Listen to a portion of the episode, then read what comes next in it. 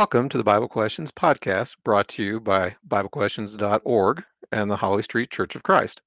This podcast is dedicated to answering your Bible questions from the Bible. My name is Jeff, and along with Brian, we are the hosts of this program.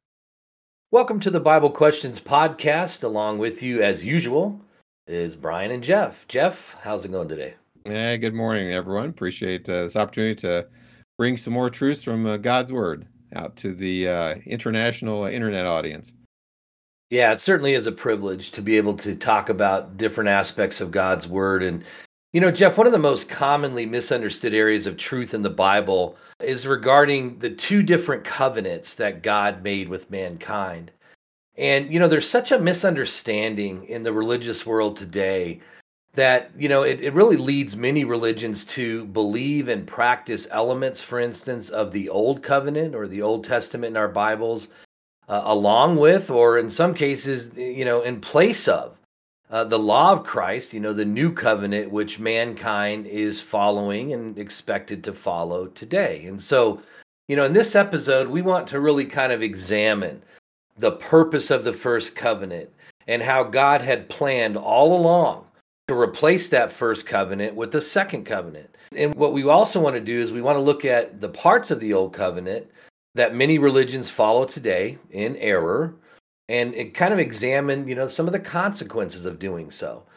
I guess ultimately we also want to seek to understand the key elements of the new covenant that we live by today. And we're just going to do that at a very high level and then we will encourage you know our listeners to dig a little bit deeper as to what some of those key elements of the new covenant are because ultimately jeff that's what we're going to be judged by right? The law of christ and it's important to understand it yep very good so i think probably what we should do is lay a little bit of groundwork because when we talk about the Old Testament, or more especially the Old Covenant, to kind of give people a, a, sense of where we're coming from with with that terminology.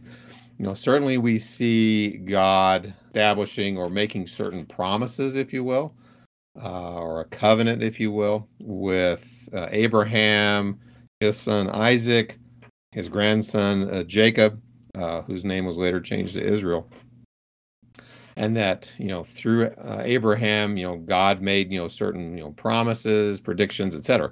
Starting off with Genesis chapter 12 verses 2 and 3, you know God speaking to I think at that point uh, his name was Abram before he was renamed as Abraham. I will make you a great nation. I will bless you and I will make your name great and you will be a blessing. You I will bless those who bless you. I will curse the, him who curses you, and in you all the families of the earth will be blessed. That's that's important to keep in mind. Going forward, uh, where God kind of repeats and, and expands, Genesis chapter 17, verse 7, and I will establish my covenant between me and you and your descendants after you in their generations for an everlasting covenant to be God to you and your descendants after you. Now, from that, we see specifically via son Isaac, uh, verse 19, uh, Genesis 26, verse 24, um, and as I said, grandson Jacob, uh, Genesis chapter 46, verses 3 and 4. And we see the physical uh, circumcision, you know, being a sign of that covenant. Uh, and we see even Moses later, Deuteronomy chapter 7, uh, verses 11 through 12. In fact, Brian, do you want to go ahead and read that? Uh, Deuteronomy 7, 11, and 12?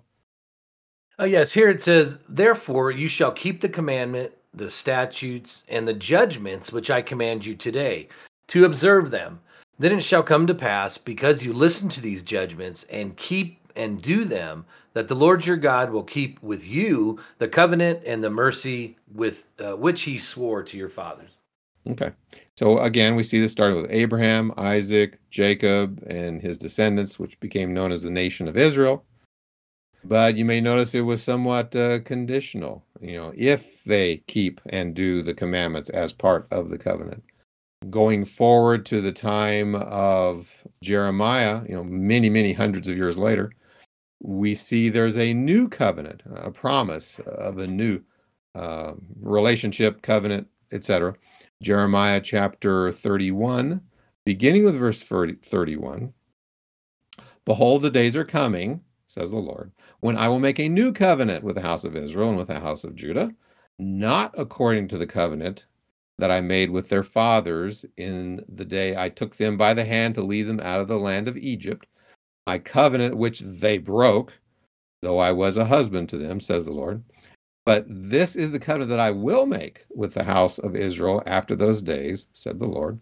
I will put my law in their minds and write it on their hearts, and I will be their God, and they shall be my people. No more shall every man teach his neighbor and every man his brother, saying, Know the Lord. For they shall all know me, from the least of them to the greatest of them, says the Lord. For I will forgive their iniquity, and their sin I will remember no more.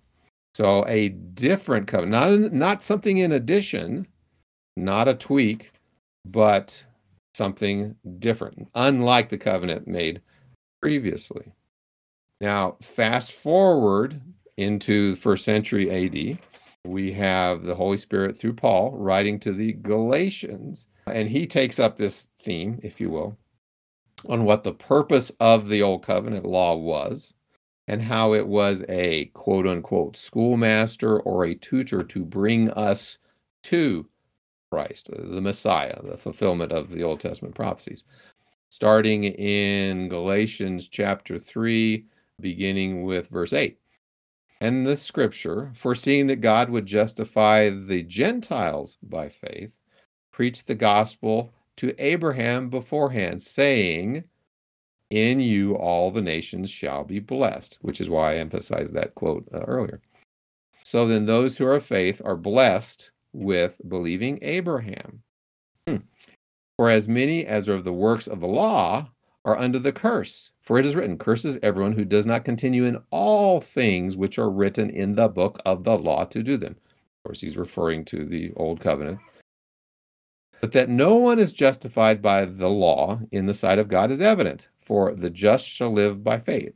Yet the law is not of faith, but the man who does them shall live by them. Again, pointing out that under the old covenant, that you had to basically obey each law, and each law you didn't resulted in sin. And that temporarily that sin could be somewhat, I don't know what the right word is, overlooked uh, via animal sacrifices, which we can read elsewhere, were, were really ultimately not sufficient for forgiveness. Continuing on in Galatians chapter 3, verse 13, Christ has redeemed us from the curse of the law, having become a curse for us. For it is written, Cursed is everyone who hangs on a tree, that the blessing of Abraham might come upon the Gentiles and Christ Jesus, that we might receive the promise of the Spirit through faith.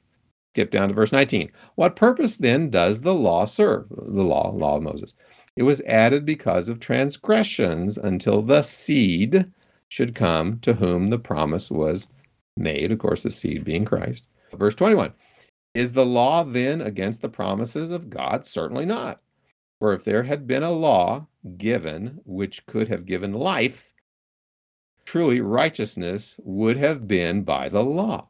But the scripture has confined all under sin, that the promise by faith in Jesus Christ might be given to those who believe.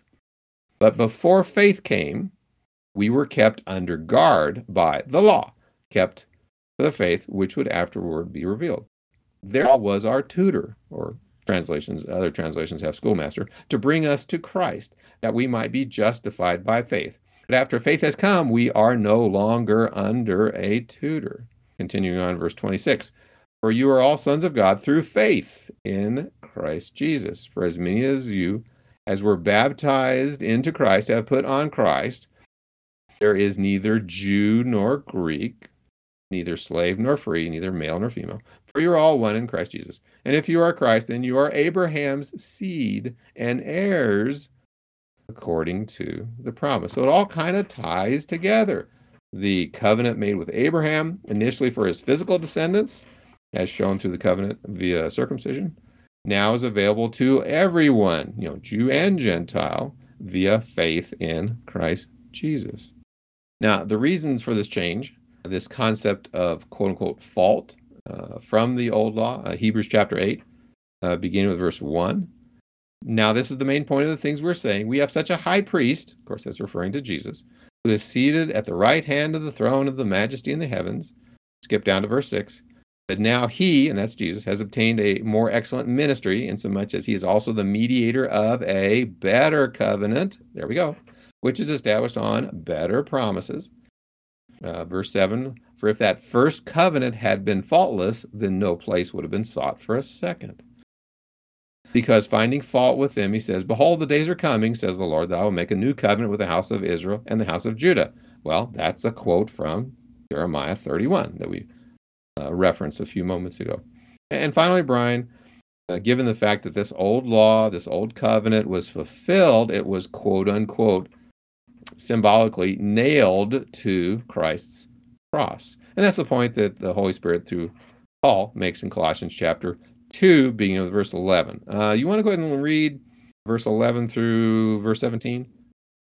Uh, sure. Here it says, In him you were also circumcised with the circumcision made without hands, by putting off the body of the sins of the flesh, by the circumcision of Christ, buried with him in baptism, in which you were also raised with him through faith in the working of God, who raised him from the dead.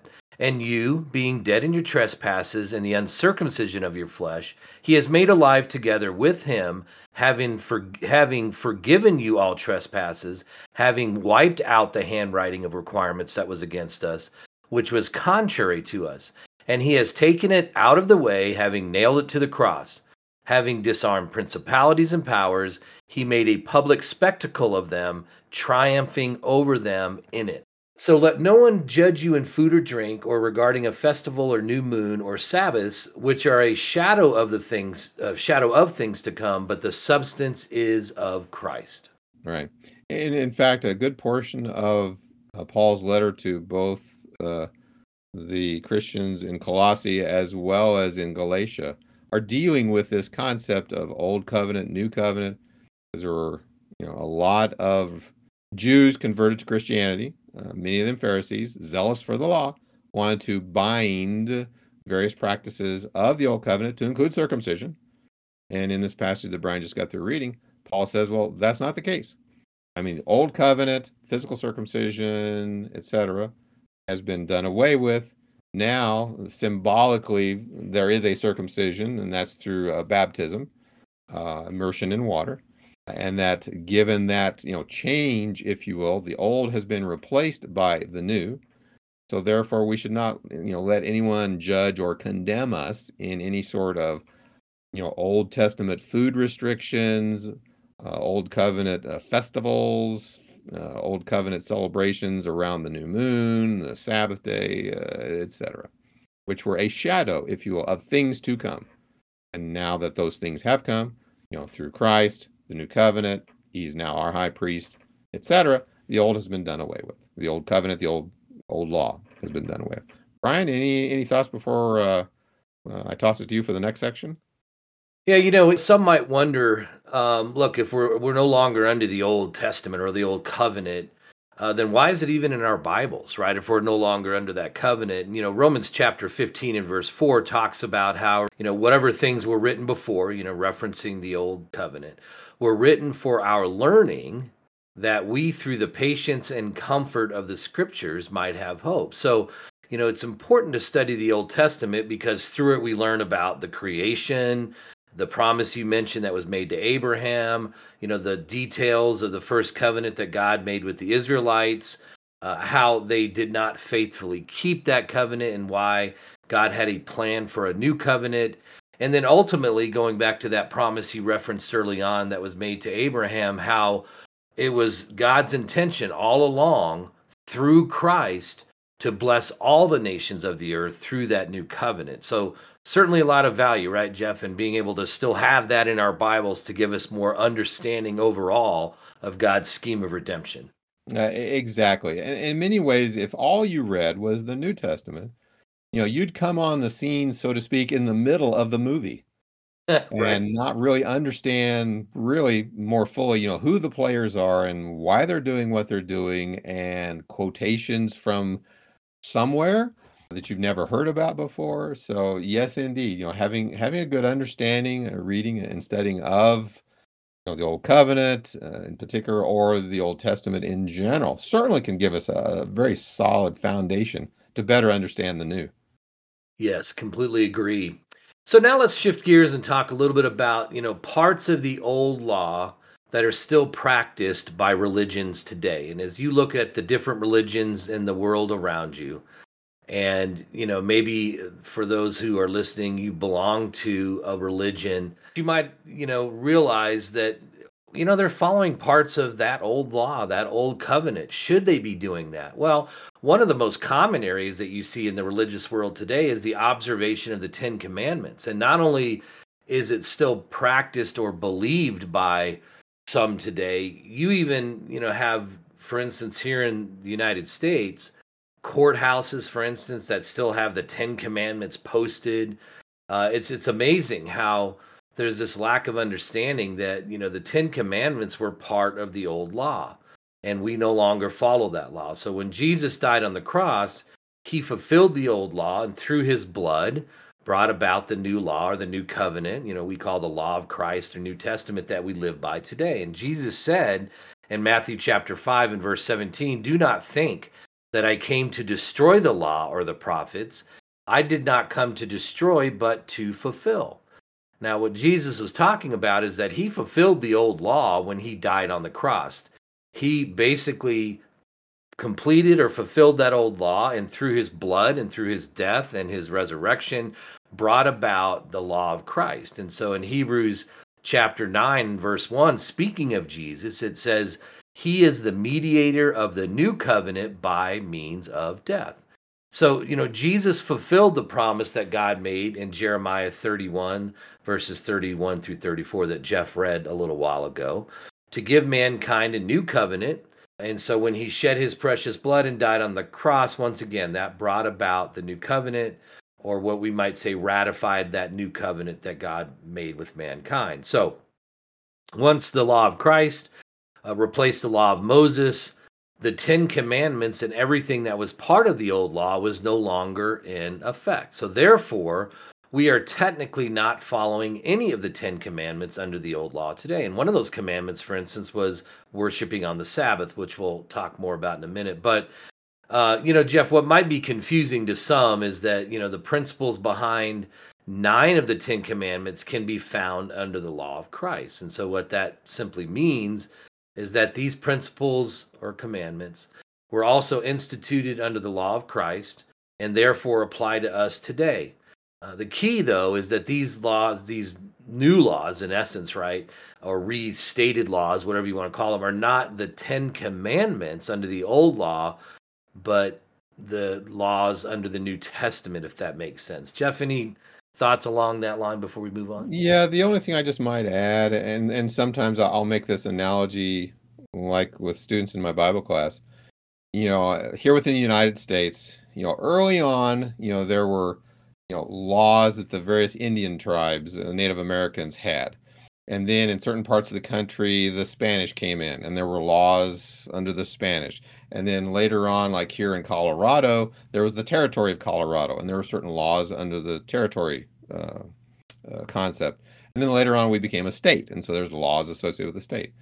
And, and in most of those cases, you'd probably find that, for instance, you know, stealing horses or murdering people was wrong. And so, mm, you know, a general principle that you kind of see repeated.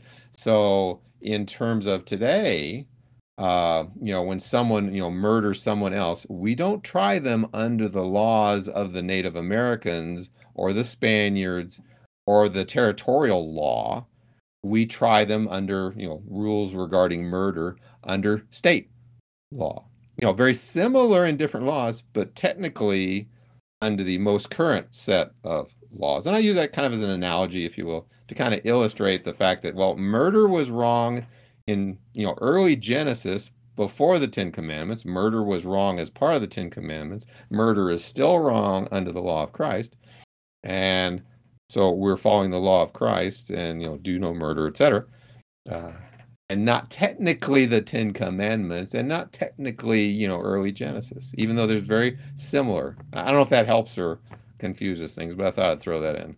Well, no, I really like it. I think it absolutely helps to explain the difference there, right? And the similarities, right? So yeah, very good. And you know, when we think about the 10 commandments, we we know that under the old law, the Israelites were commanded to worship on the Sabbath and rest on the Sabbath and so forth.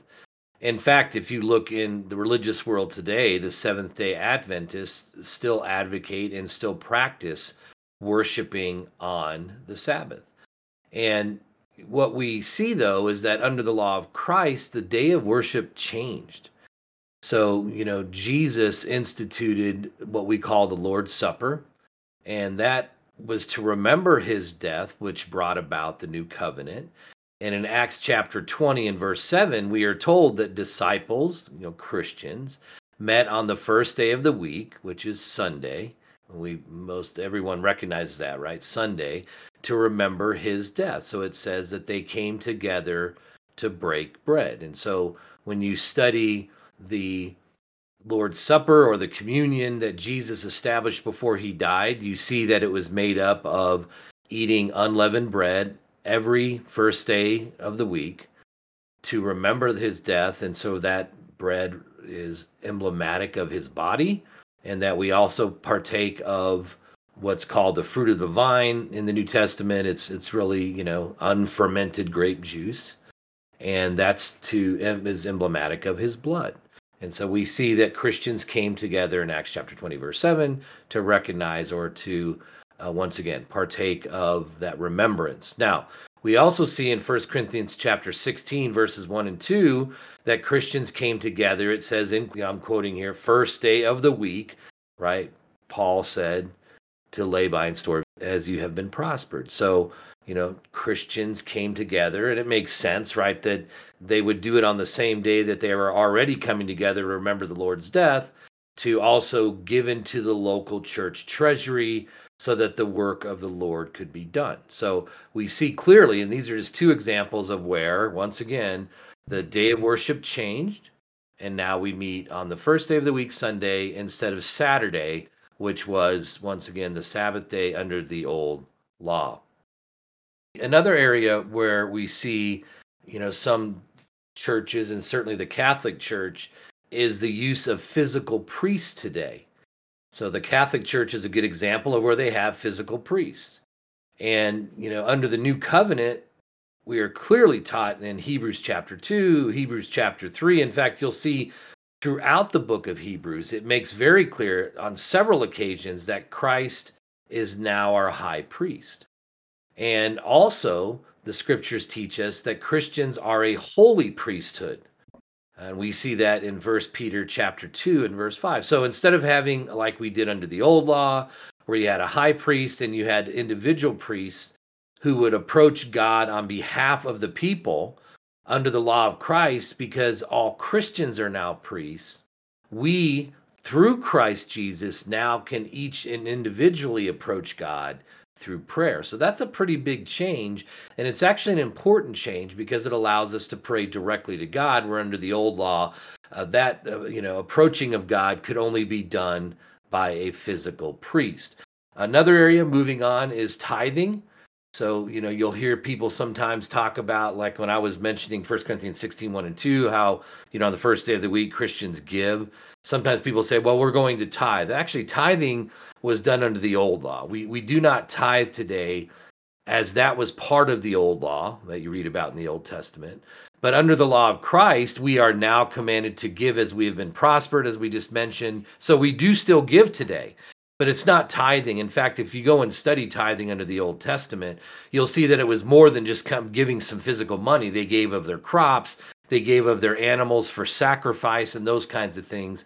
Whereas today, we are literally giving as we have prospered in the sense that we we give you know physical money, if you will, on the first day of the week, so the Lord's work can be done. One final area I'll mention, and this isn't certainly all of them, but these are just some examples, once again, of where if you look out in the religious world today, you see parts of the old law that are still practiced. And another common area is in, in the use of instrumental music in worship. So, you know, under the old covenant, you do see instruments being used in worship. But under the new covenant, the Bible makes it clear that we are to sing and make melody in our hearts to the Lord. In fact, if you look through the entire New Testament, you're not going to see musical instruments being used in worship. Well, why is that? Well, because we have passages like Colossians chapter 3 and verse 16 and Ephesians 5 and verse 19 where it once again says that we sing and make melody in our hearts. And so Jeff, you know, to me this kind of makes sense because if you think about it, the old law was physical. There were a lot of physical things done like sacrificing and the playing of physical musical instruments. Whereas the New Testament, the New Covenant, you know, it's spiritual in nature, right? We're offering the spiritual sacrifices, such as the fruit of our lips. And so to me, it just makes logical sense to say, well, now we make melody in our hearts to the Lord instead of on physical instruments. Yeah, good points. And you know, you mentioned, uh, I think when you started this section about you're not aware of people who bind or practice all the old law. Of course, you know, messianic Jews would that would take old law and bring Christ under that canopy, of course. But, you know, for the vast majority of people, you know, they may like the instruments of music as you mentioned or they might, you know, want to do the tithing or worshiping on the Sabbath. But they don't do all of it. It's like they cherry pick pieces. For instance, they may want to bind the Sabbath but they don't want to bind the death penalty for violating the Sabbath and picking up sticks and working on the Sabbath. Or they don't want to bind the death penalty for all of the other violations of laws under the law of Moses. Certainly, they don't offer animal sacrifices. They don't have annual pilgrimages to Jerusalem. You know, simple things like blending of materials uh, in our garments or you know any number of other things they ignore which has always made me wonder you know from a consistency perspective why they would you know go back and reach in and grab some things but ignore the rest. Yeah and i wonder too like whether it's the messianic jews or any others i don't know of any that practice everything, right? And I think that's what you're saying, right? So, like, does is there any right. religious groups today that literally offer sac animal sacrifices? I don't know of any. Now there might not that I know of, and in fact, if you kind of look at the old covenant, there were a lot of things that were required in terms of worshiping uh, in or around initially the tabernacle, and then later the temple and all the you know daily monthly annual sacrifices at the temple required as you indicated a physical priesthood descendants specifically from aaron. And many of other things that you know not even you know uh, ultra conservative jews today not even they practice. So there you go. Interesting. Yeah. Yep. So brian i think that kind of takes us to our next section of you know, people might say, well, you know, it's it's all the Bible. It all came from God. You know, certainly we would want to honor God by following the laws of Christ, but you know, you know, surely God would not be offended if we were to also, you know, add to, you know, the law of Christ, you know, some of these other things out of the law of, you know, Moses, like, you know, uh, unclean foods, uh, etc. Uh, you know, are are there certain? You know, is that wrong? Well, the answer is yes. Uh, in fact, there's a number of consequences we'll get into in this next section, trying to follow or bind certain sections of the Old Covenant. For starters, you know, this is nothing new. You know, if we talk about, you know, Seventh day Adventists, you know, this is not new. You know, even in the first century, uh, Jews, especially Pharisees who converted to Christianity, wanted to you know continue practicing uh, the law as Jews, but they also wanted to bind that law on the Gentiles that were now starting to come, you know, um, and hear about the gospel and be baptized and be converted to Christianity, etc. Yeah, big uh, controversy that we can read in several places: Colossians, Galatians, um, and even in the Acts of the Apostles, uh, Acts chapter 15 starts off. Uh, certain men came down from Judea taught the brethren, unless you're circumcised according to the custom of Moses, you cannot be saved. Uh, verse 5 But some of the sect of the Pharisees who believed rose up, saying, It is necessary to circumcise them, again referring to the Gentiles, and to command them to keep the law of Moses. Now, if you continue down in that passage, uh, Acts 15, verses, uh, starting with verse 23, what was the conclusion? Well, as James, through the Holy Spirit, kind of summarizes, Since we have heard that some who went out from us have troubled you with words, unsettling your souls, saying you must be circumcised and keep the law, to whom we gave no such commandment, it seemed good to the Holy Spirit and to us to lay upon you no greater burden than these necessary things that you abstain from things offered to idols, from blood, from things strangled, and from sexual immorality, or some translations have fornication. If you keep yourselves from these, you will do well. So, very clearly, we are not to blend the old and the new. And we're not to add the old not to add the new to the old, if I said that right, but there we are to observe a clear distinction between the two. In fact, going back to the passage we uh, mentioned earlier, Colossians chapter 2, verse 16, so that no one judge you or condemn you, food, drink, festival, new moon, Sabbath, etc.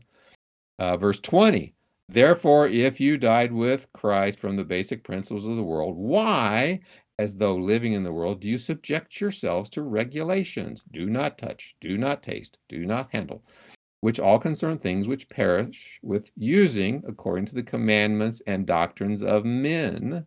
These things indeed have an appearance of wisdom in self imposed religion, false humility, neglect of the body, but are of no value against the indulgence of the flesh. So now we see it tied this kind of binding the old law on us today as being self imposed, uh, religion, uh, not of any value, etc.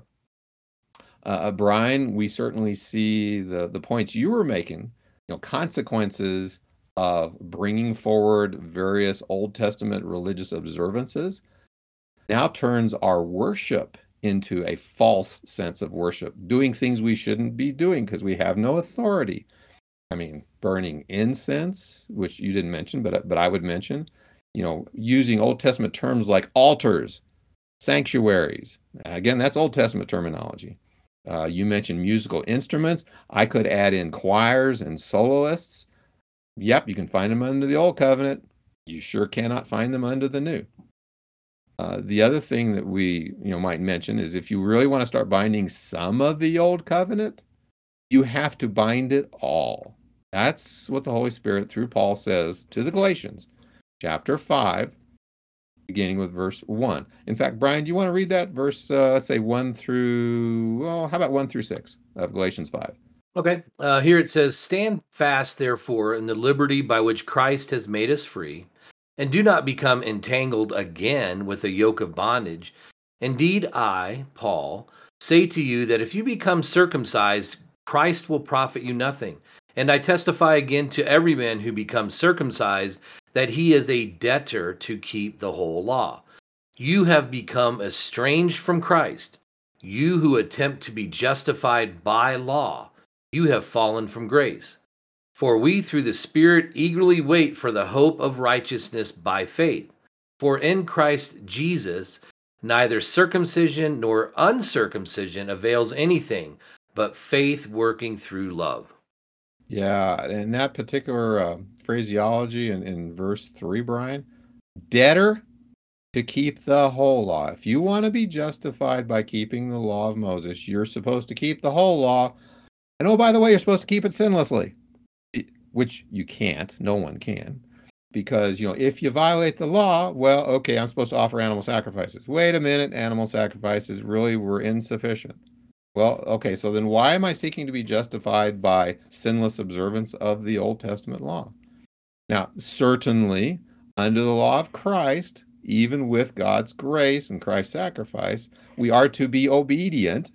And even when we do sin, we are to repent because that's part of the provisions uh, God has made through his grace to allow us to tap into Jesus and his blood and having the forgiveness of our sins. But if you want to go back to the old law, which carries with it that burden, I think the yoke, heavy yoke, I think uh, we mentioned in uh, verse one, uh, yoke of bondage. Paul says, no, no, don't do that. In fact, as we uh, have said, and Brian, you kind of did in a second part, some people start to bind things from the Old Testament that they really have no right to bind. I mean, circumcision, we mentioned, you know, Acts chapter 15. Uh, certainly a big deal today. Uh, people want to bind clean and unclean food distinctions. The Seventh day Adventists uh, certainly are, are uh, very much into that. You know, forbidding the eating of pork products, you know, as an example. Uh, but there's an interesting occurrence in uh, the book of Acts, and I think, unless I'm mistaken, it's Acts chapter 10, where Peter's on the top of his house waiting for lunch. You know, it's about the middle of the day. He's very hungry, and while he was waiting for lunch, he had a vision, uh, starting with verse 11. Uh, he saw heaven open and an object like a great sheet bound at the four corners descending to him and kind of let down to the earth. And in it were all kinds of four footed animals of the earth, wild beasts, creeping things, birds of the air. And a voice came to him and said, Rise, Peter, kill and eat. It's like, You're hungry? Okay, here's some, you know, in a vision, here's some food. And Peter said, Oh, not so, Lord, for I have never eaten anything common or unclean. Verse 15. And a voice spoke to him again the second time What God has cleansed, you must not call common. And this was done three times, and the object was taken up to heaven again.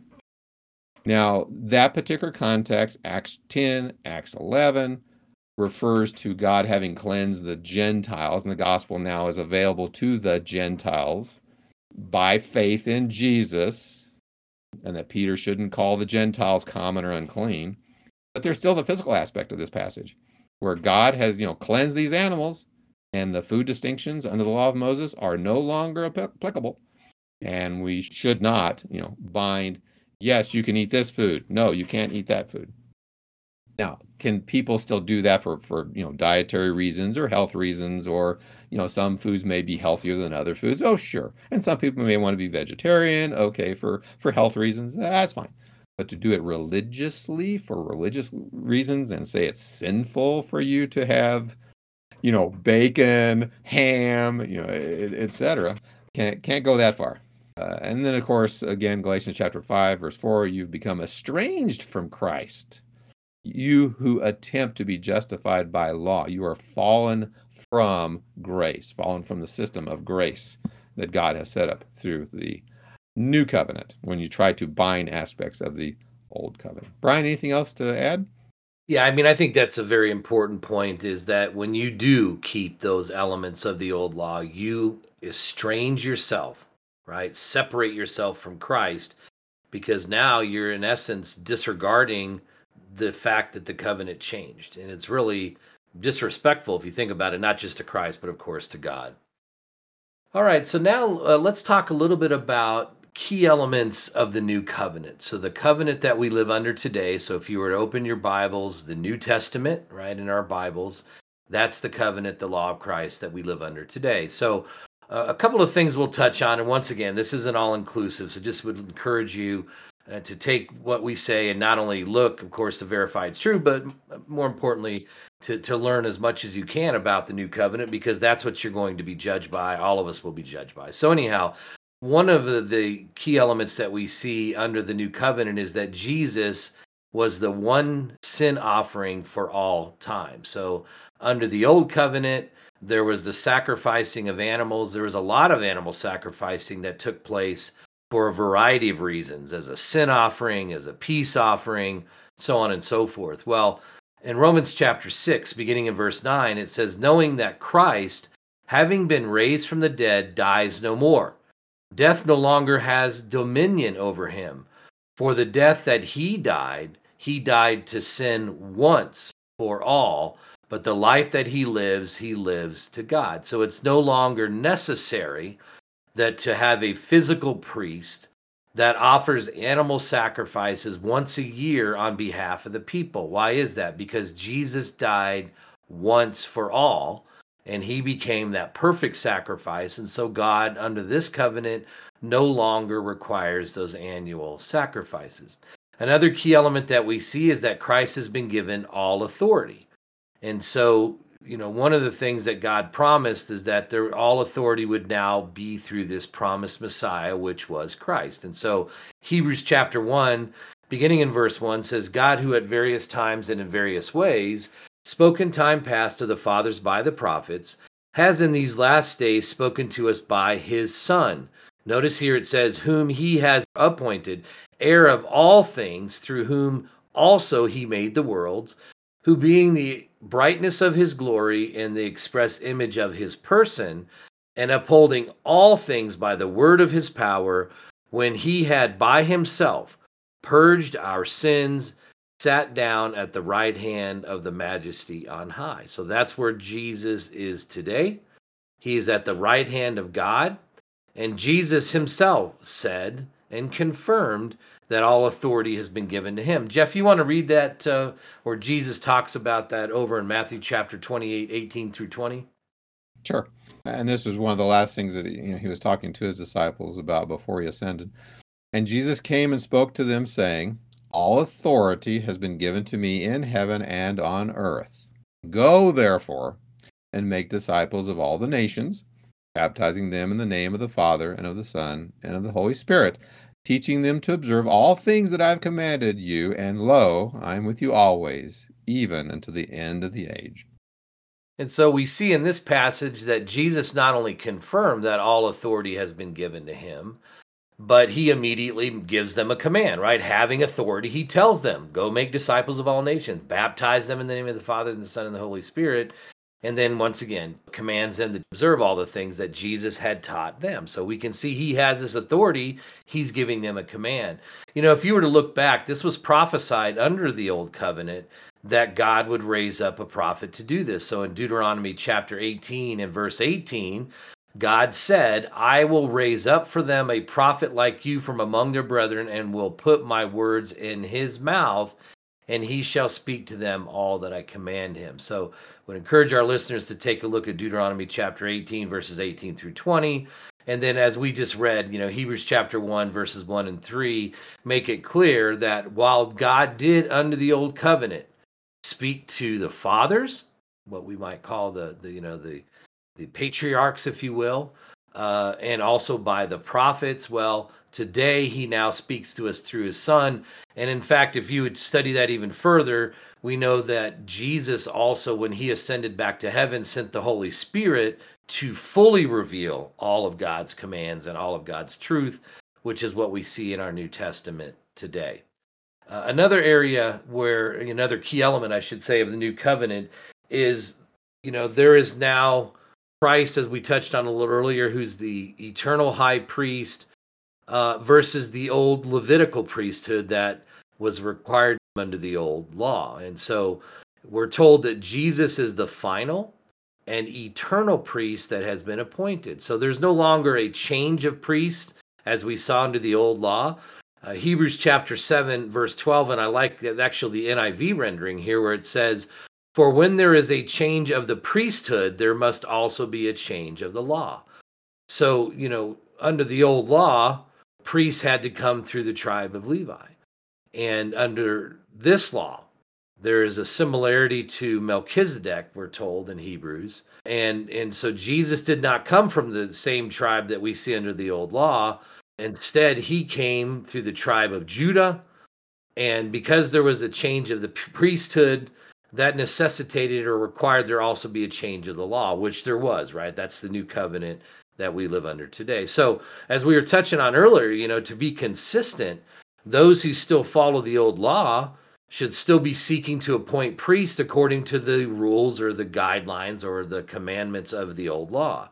And so, just like with circumcision, somebody can't keep just part of the old law and as we read earlier in Galatians 5, you know, Paul said, I testify again to every man who becomes circumcised that he is a debtor to keep the whole law. So once again, cannot pick and choose or just keep aspects under the old law. But more importantly, we want to understand that Christ is the eternal high priest.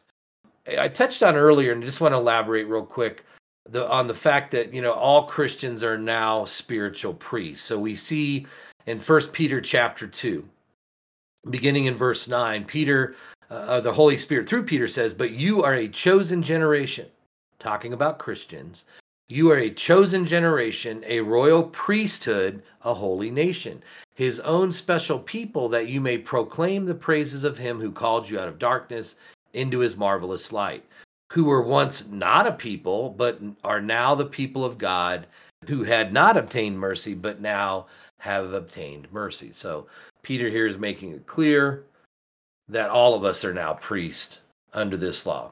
So, a couple others that we want to take a look at. One is that the gospel is for all. And Peter himself said, you know, when you were referring to Jeff in Acts chapter 10, teaching from God that, you know, all all food is and all animals can now be eaten. Uh, Peter also came to the conclusion, uh, verse 34 Then Peter opened his mouth and said, In truth, I perceive that God shows no partiality, but in every nation, whoever fears him and works righteousness is accepted by him. And so the gospel is for all, Unlike under the old covenant, God made the covenant just with the Israelites, his own special people. And even though you could have proselytes that could, you know, if they adhered to that same law, would be acceptable to God, it was really a covenant that was only made uh, with the Israelites. A couple other things, and I'll just give you some passages to look at on your own as our listeners. But that under the law of Christ, we are now, our hearts are now circumcised instead of our physical flesh. So in Romans chapter 2, Paul says, For he is not a Jew who is one outwardly, nor is circumcision that which is outward in the flesh, but he is a Jew who is one inwardly, and the circumcision is that of the heart, in the spirit, not in the letter, whose praise is not from men, but from God. So now we are spiritually circumcised. Our heart is spiritually circumcised. And Jeff, you'd referred to this Jerusalem conference earlier in Acts chapter 15. And as you touched on, you know they through the holy spirit came to understand because the jews were trying to tell everybody that they still had to be physically circumcised under the law of christ that that was not true. And so that was clarified in that jerusalem conference. A couple other sins are forgiven and remembered no more. And so if you think about the fact that there was a remembrance of sin once a year under the old law hebrews chapter 8 and verse 12 tells us under the law of christ uh, where it's said here by God, I will be merciful to their unrighteousness and their sins and lawless deeds. I will remember no more.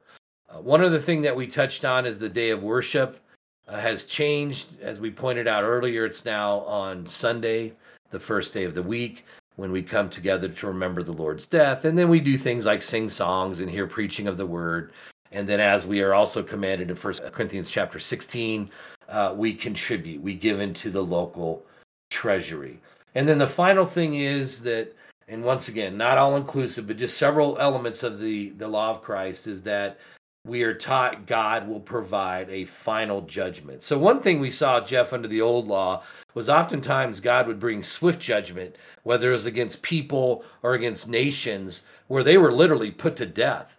But under the law of Christ in Hebrews chapter 10 and verse 30, the Lord says, Vengeance is mine, I will repay, says the Lord. And again, the Lord will judge his people. So that's one other big difference is under the law of Christ, this judgment will now come on the judgment day. And as we read in passages like Second Corinthians chapter 5 verse 10, on that judgment day is when God will render his final judgment and we will either be rewarded with eternal life or punished with eternal punishment. So Jeff, turn it over to you now for any thoughts before we get into our questions. Yeah, and I think that last point you made is a very valid one because the old covenant embedded within it or an essential part of it was that was their not only religious law but that was their civil law. Meaning you know the nation of Israel was what is commonly called a theocracy. Meaning these religious laws encoded in their civil laws. So you have the people the village the state if you will you know, executing capital punishment on people who fail to comply with religious edicts. Well, that's not part of the law of Christ. Yes, we look to civil government for, you know, people that are egregiously, you know, violating laws and killing people, etc., uh, executing capital punishment. But it's not up to Christians, it's not up to the local church to execute people you know, for violation of law. So again, it's a lot of changes that, that people need to keep in mind. Absolutely do. Well, let's go ahead and shift to our last uh, segment where we want to look at a couple of questions that were submitted along this line. And so the first one for you, Jeff, comes from Norm. uh, who said that he's a Mennonite by his own admission, and, and he asked, How important are Old Testament laws? Explain Leviticus 25, verse 4, and Exodus 23, 11. As a farmer, these are important to me. Okay. So if you go back to those two passages, basically they're referring to giving the land a rest, um, sometimes called a Sabbath rest, every seven years. So you can plant crops for six, but you need to let the land lie, what we might say, fallow or unused uh, used for a year to give it a chance to rest. Now, while we have said that the Old Testament is no longer binding on us, it still contains some things that are, you know, some good wisdom, general principles, etc. You know, um, being a good steward, taking care of the land, taking care of domesticated animals. Uh, you know, God's wisdom given to Solomon that's expressed in uh, Proverbs, and certainly today we see the the the value or even the underlying scientific basis of why they did those kinds of things. Like even today with modern agriculture, you know, you give the soil a chance to rejuvenate, etc and and we don't do that for religious purposes. We do it for more, uh, if I can say, scientific purposes. If that makes sense. But likewise, referring back to the Old Covenant or the Old Testament, you know, there's positive examples of faithfulness. Hebrews chapter 11. There's negative examples of apostasy. 1 Corinthians chapter 10.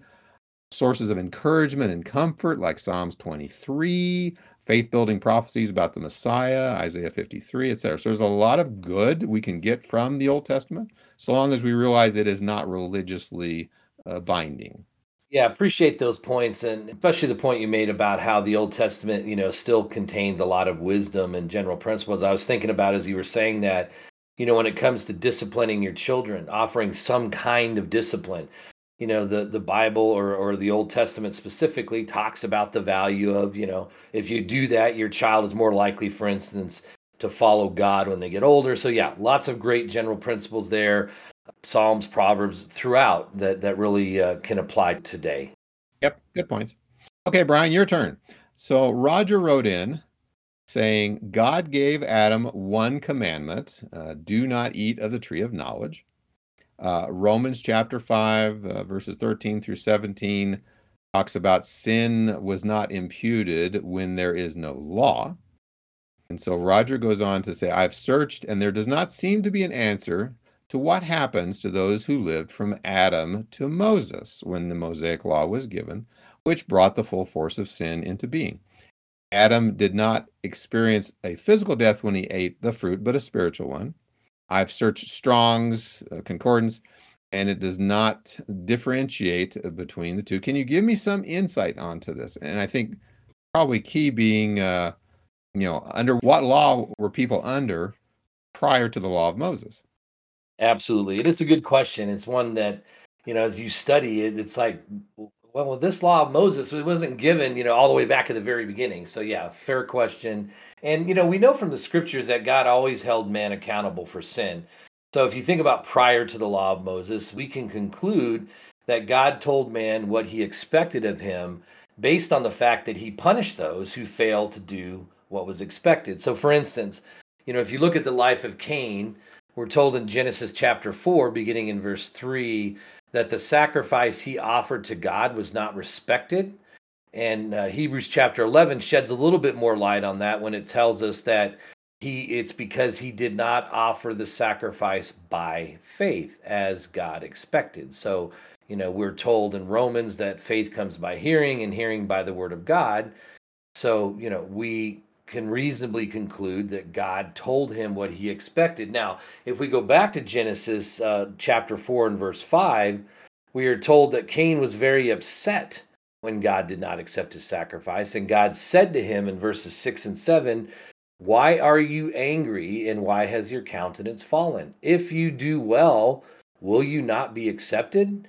And if you do not do well, sin lies at the door, and its desire is for you, but you should rule over it. So, Jeff, in those two little verses there, there's there's a lot that we can conclude, right? One is God says, if you do well, will you not be accepted? So that tells us that he had to define what well was, right? What righteous is, if you will. And then also, you know, if you disregard God's commands, sin lies at the door, right? So You know, it, it, it we can become bitter like Cain and, and I want to do it my way sort of attitude. I mean, that applies, that's sort of a universal truth, if you will, for mankind. So notice here that in those passages that we just read, that God mentioned if Cain did well, he obeyed, he would be accepted by God.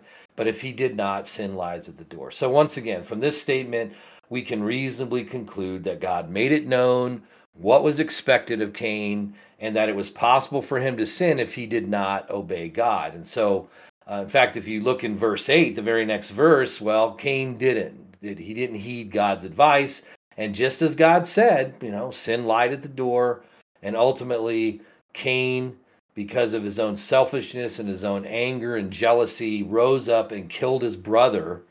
And in verses 11 and 12 of, of Genesis 4, we see that God punished him for that sin. So, once the law of Moses was given, mankind was held accountable to every part of that law. And prior to that law, they were held accountable to what God revealed to them, or else we couldn't say that they would have sinned, right? If God wouldn't be fair for God to judge them or punish them if He didn't tell them what to do. So we have to reasonably conclude that He did that. Uh, because as we saw earlier in 1 John 3, verse 4, sin is a transgression of the law. And we also see that uh, discussed in Romans chapter 4 and verse 15. So, Jeff, I'll turn it over to you for any thoughts you have on that. So, if I go back to the analogy I gave earlier about, you know, Native American law, Spanish law, territorial law, you know, law of the United States, similarly, you know, God has always had laws.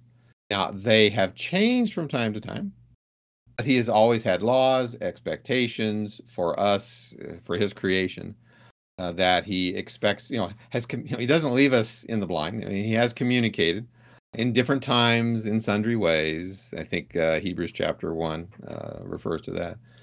Uh, just and just what we have to keep in mind as part of our topic for today that different laws, different people, different times. Don't try to mix them.